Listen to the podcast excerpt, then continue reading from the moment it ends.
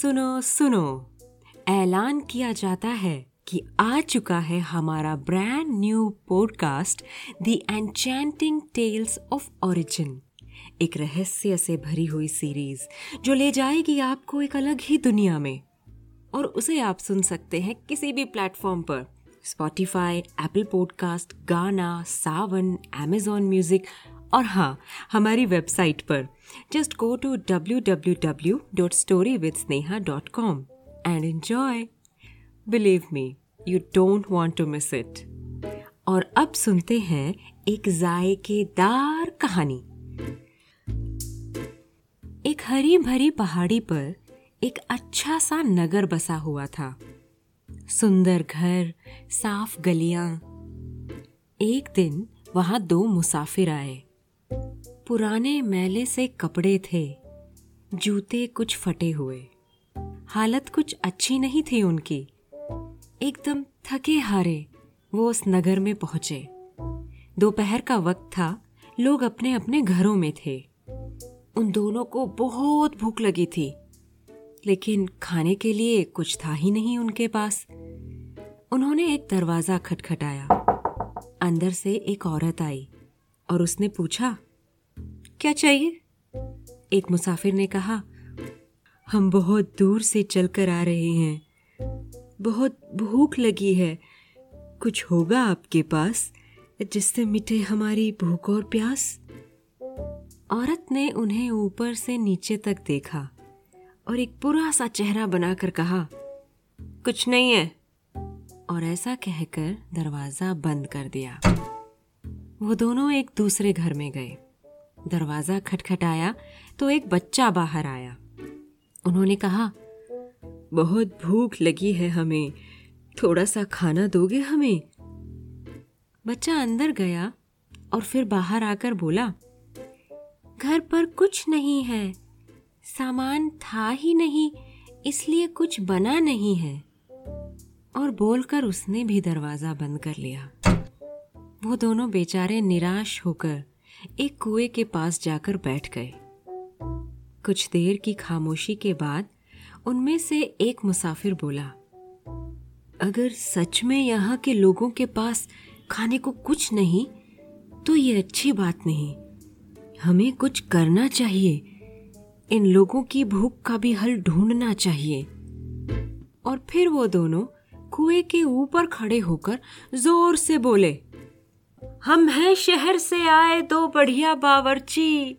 अगर दे दे कोई एक बड़ा सा घड़ा तो अभी बना देंगे एक खास शोरबा। बिना सामान, बिना कड़छी। उनकी पुकार सुनकर एक दरवाज़ा खुला और एक आदमी सर पर एक बड़ा सा घड़ा लेकर निकला। वो उनके पास आकर बोला ये लो ये लो, घड़ा तो है मेरे पास। उन दोनों मुसाफिरों ने वही कुछ लकड़ियाँ जलाकर आग बना ली और उस घड़े में डाल दिया कुएँ से पानी। पानी उबलने लगा, धुआँ उठने लगा। धीरे धीरे उत्सुक होकर लोग अपने घरों से बाहर आने लगे। जब मुसाफिर ने देखा कि लोग आ रहे हैं तो उसने नीचे से एक साधारण सा गोल पत्थर उठाकर उस घड़े में डाल दिया और बोला हाथों में है जादू हमारे। ऐसा लजीज, स्वादिष्ट पत्थर का शोरबा बनाएँगे कि आप सब कटोरियाँ चाटते रह जाएँगे। फिर दूसरा मुसाफिर कुछ चिंतित होते हुए पहले मुसाफिर से बोला, लेकिन हमारे पास वो खास सामग्री तो नहीं है यहाँ। कैसे बनेगा वो असाधारण शोरबा अगर नहीं मिली वो सामग्री यहाँ? बात तो तुम्हारी सही है। कहाँ मिलेगी? एक। बस एक छोटी सी गाजर हमें। लगता है बिना बनाए ही जाना पड़ेगा यहाँ से हमें। कि तभी एक छोटी सी बच्ची बोली मेरे पास है एक गाजर इससे एक काम चल जाए अगर। अरे यही तो है जो हमें चाहिए था। बस अब मिल जाए एक आलू भी। तो पत्थर का शोरबा आज बन ही जाएगा। और गाजर उन्होंने उस घड़े में डाल दी। तभी एक आदमी धीरे से बोला, आलू शायद होगा मेरे पास। तो मुसाफिर बोला तो बना दो ना इस शोरबे को खास। और आलू घड़े में डाल दिया गया। मुसाफिर फिर बोला, कुछ भी थोड़ा सा जो है किसी के पास डाल दो इस घड़े में, बना देंगे हम पत्थर का शोरबा खास। और फिर एक एक करके उसमें थोड़ा थोड़ा सामान डलने लगा। एक दूसरे को देखकर सब एक छोटी चीज़ उस घड़े में डालने लगे। पता है क्या क्या काका भी ले आए एक आलू। बोले, ये डाले तो मैं भी डालूं। काकी जो मुँह बनाकर थी चली उन्होंने भी डाल दी एक फली। तभी दुकान से आए बनिया और डाल दिया थोड़ा सा धनिया। चंदू लाया एक टमाटर और चिंकी लाई कुछ दाने मटर। किसी ने डाल दी प्याज बड़ी तो किसी ने डाली एक मिर्ची हरी। मुसाफिर बोला, बस तीन चम्मच नमक चाहिए और कुछ मिनटों का सबर चाहिए। बना रहे हैं पत्थर का शोरबा। खाकर बोलेंगे आप, वाह वाह वाह। थोड़ी ही देर में घड़े से खाने की ऐसी खुशबू उठी कि सबके चेहरे खिल गए।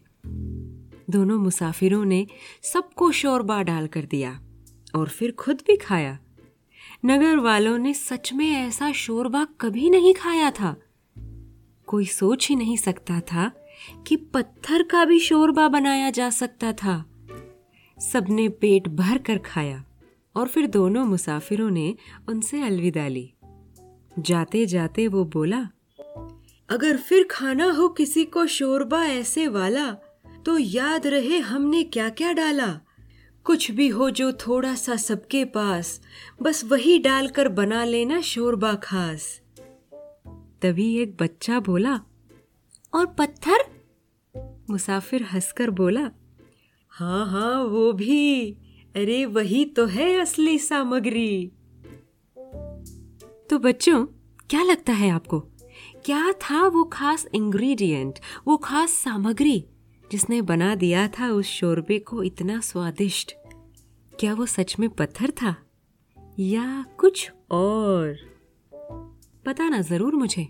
मैं आपके जवाब का इंतज़ार करूँगी।